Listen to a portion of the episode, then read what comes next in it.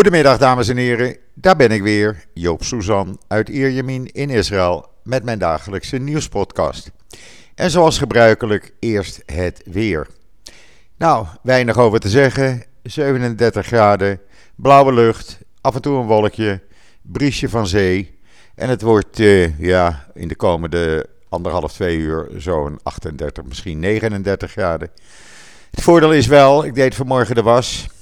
En die was eh, binnen drie kwartier gewoon droog.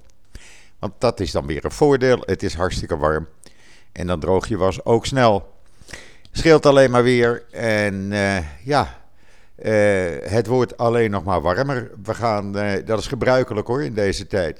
Ik heb het gisteren ook al gezegd. Eh, eind juli, eerste week augustus. Is het helemaal niet eh, vreemd als de temperaturen op veertig graden en zelfs daarboven liggen. Eh... Dat is tot en met de eerste week van uh, augustus. En daarna gaat het heel langzaam weer iets naar beneden. En komen we eind augustus op zo'n achtentwintig, dertig graden uit. Het hoort erbij. We zijn eraan gewend. En we zitten veel in de airco. Thuis of in de auto of in de winkels. Uh, en uh, ja, dan is het best te doen. Je bent eraan gewend, zal ik maar zeggen. Ja, waar we niet aan gewend raken is uh, de stijging van de coronacijfers in Israël. Want het gaat nu wel hard. De afgelopen vierentwintig uur, uh, maandag eigenlijk, tweeduizend honderdtwaalf nieuwe besmettingen. Nadat er honderd en, bijna honderddrieduizend mensen op het virus waren getest. Positiviteitspercentage gaat ook omhoog, twee komma drie procent. Van de testen, geteste mensen is nu besmet. Uh, er liggen, of er zijn dertienduizend honderdzevenenveertig uh, patiënten nu in het land. Daarvan uh, een stuk of dertig in de quarantainehotels. tweehonderdachtendertig zijn er opgenomen in de ziekenhuizen. Valt nog mee vergeleken met de vorige, de derde virusgolf. Want toen liep het echt uh, boven de twaalfhonderd. Uh, honderdachtendertig van hen worden beschouwd als ernstig en vierendertig in kritieke toestand, waarvan zesentwintig zijn aangesloten aan de beademing. Er is niemand overleden, zodat het aantal doden blijft staan op zesduizend vierhonderdeenenzestig. Uh, ik moet er wel bij zeggen dat het grootste deel van de patiënten, uh, ook de mensen die thuis in quarantaine liggen, dat zijn mensen met lichte symptomen, uh, omdat ze gevaccineerd zijn. Keelpijn, hoofdpijn, eh, een beetje slapjes voelen. En vaak zijn ze na een aantal dagen eh, weer uit de quarantaine.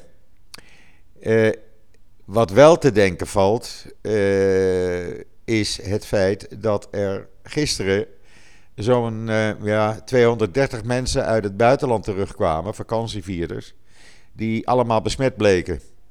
Die zijn dus gelijk verplicht zeven dagen in quarantaine gezet thuis. Worden ook gecontroleerd. Uh, uh, elektronisch en uh, via, de, via de telefoon en uh, fysiek.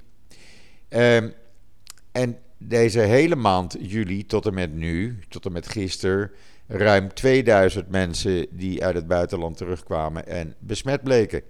De vraag doet zich dan voor, hoeveel andere mensen hebben deze mensen besmet op de terugreis? Je kan je voorstellen in uh, het vliegtuig, in de bus, in de taxi, trein of familie die hun kwam ophalen.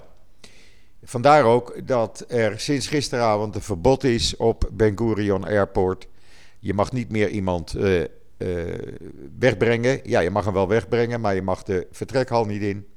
En je mag niet iemand uh, komen ophalen, want je mag de aankomsthal ook niet in als je geen ticket hebt. Uh, En dat wordt gecontroleerd, want er zit, staan altijd uh, uh, bewakers voor uh, de deuren. De deuren van de vertrek- en aankomsthallen. Uh, men doet dat om te proberen toch enigszins grip te krijgen uh, dat die besmettingen niet verder gaan. Het is een rigoureuze maatregel, want vooral uh, Israëli's die zijn gewend met hele families één persoon te komen ophalen. Ook al is die persoon maar een week of twee weg geweest. Maar dat kan dus even niet meer. Um, de andere beperkingen die er zijn is dat uh, uh, Engeland, Turkije, belangrijke landen voor Israëli's om op vakantie te gaan, vanaf vrijdag op de rode lijst staan. Dat betekent dat als je daar geweest bent, uh, mensen die er nu zitten en die terugkomen krijgen dan nog geen boete. Maar als je naar vrijdag gaat krijg je een boete van ruim twaalfhonderdzestig euro per persoon. Maar sowieso als je daarvan terugkomt moet je verplicht, gevaccineerd of niet, een week in quarantaine. Uh, Nederland staat nog niet op die lijst, op die rode lijst. Uh, het hangt er even vanaf hoe de ontwikkeling in Nederland is. Men kijkt naar het maandgemiddelde hier in Israël. Uh, dus we zullen zien wat daarmee gebeurt. Uh, ja, en voor de rest is het hier uh, mondkapjes op, zoals ik elke dag zeg. Afstand houden, handen wassen. En uh, ja, er komen nu ook sneltesten, uh, goedgekeurd door het ministerie van Volksgezondheid, in uh, een aantal apotheken van Superpharm. Uh, ook P C R-testen, daar kan je je dan laten testen. Maar er komen ook zelftesters. Dus je kan uh, een test kopen voor uh, een kleine honderd shekel, zo'n vijfentwintig euro.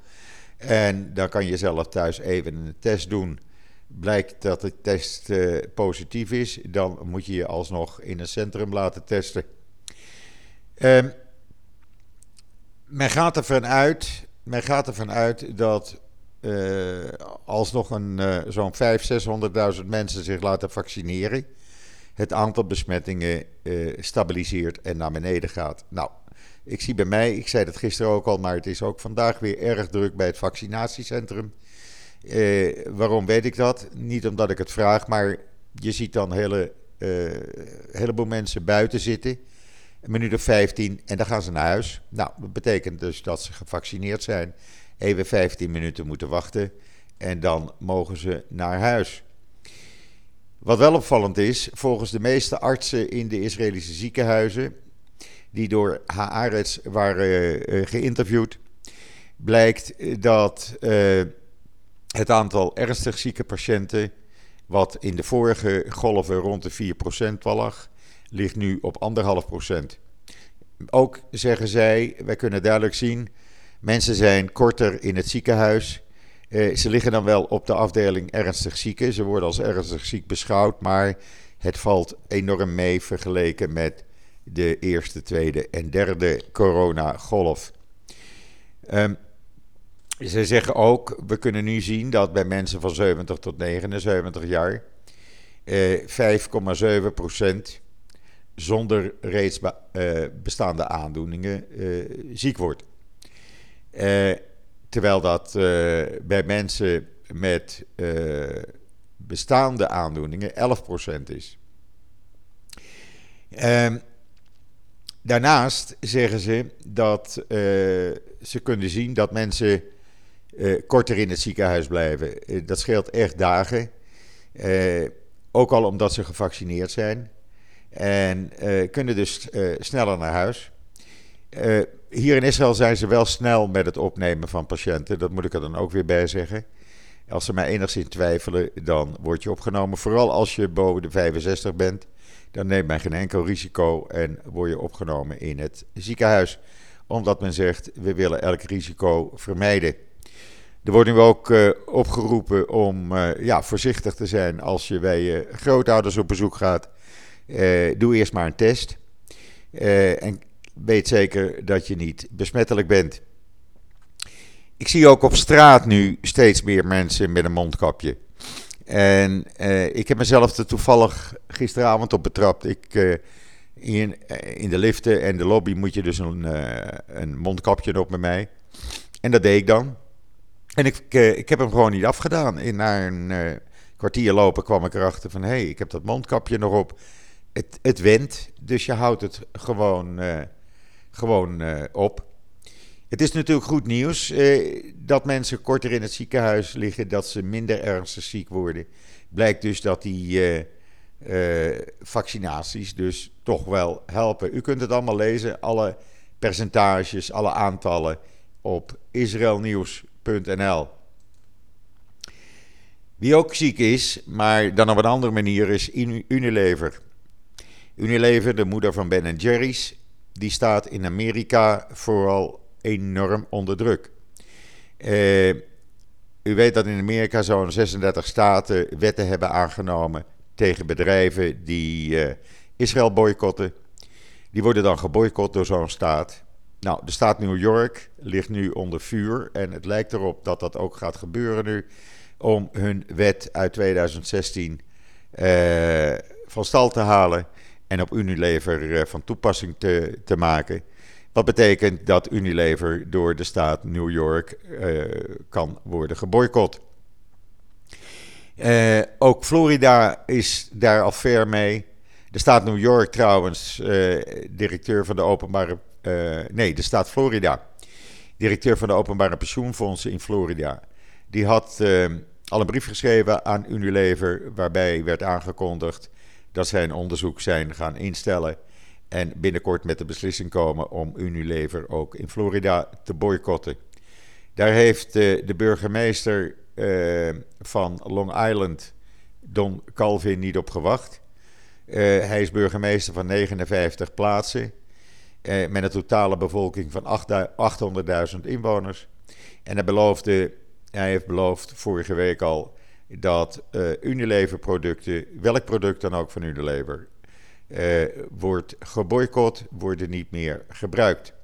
En het grootste openbare pensioenfonds in New York, die heeft afgelopen vrijdag een brief naar Unilever gestuurd, waarin het, uh, ja, eigenlijk het bedrijf heeft gewaarschuwd dat ze overwegen binnenkort de investeringen in het bedrijf te beperken en mogelijk terug te halen eh, vanwege de Ben en Jerry boycott van Israël. Eh, ook de staat Texas eh, is bezig om eh, Unilever te gaan boycotten. Eh, de burgemeester van eh, New York, Bill de Blasio, heeft in het openbaar gezegd: mensen, ik heb helemaal geen haast meer om nog een Ben en Jerry ijsje te eten. En hij riep dus ook uh, de gouverneur van de staat New York, Cuomo, op om nu meteen actie te ondernemen. Uh, niet alleen tegen Ben en Jerry's, maar ook tegen moederbedrijf Unilever. En dus die wet uh, die het verbiedt bedrijven, uh, met bedrijven zaken te doen die Israël boycotten, nu te gaan gebruiken. Nou, dat betekent natuurlijk een miljardenverlies aan omzet en nog niet te spreken over winst van Unilever. Maar ja, dan hadden ze uh, daar maar iets tegen moeten doen. Zij laten Ben en Jerry hun gang gaan. Nou, uh, prima. Dan moet je ook op de blaren zitten. Hier in Israël trouwens zijn steeds meer supermarkten die van Ben en Jerry af willen. Ik zag vanmorgen ook de supermarkt waar ik even boodschappen ging doen. Die had alles voor de halve prijs uh, van Ben en Jerry. Maar niemand die het kocht, zover ik kon zien. Maar ook meer supermarkten door het hele land. En andere bedrijven doen Ben en Jerry in de ban en zeggen: eh, wij verkopen wel Israëlisch ijs.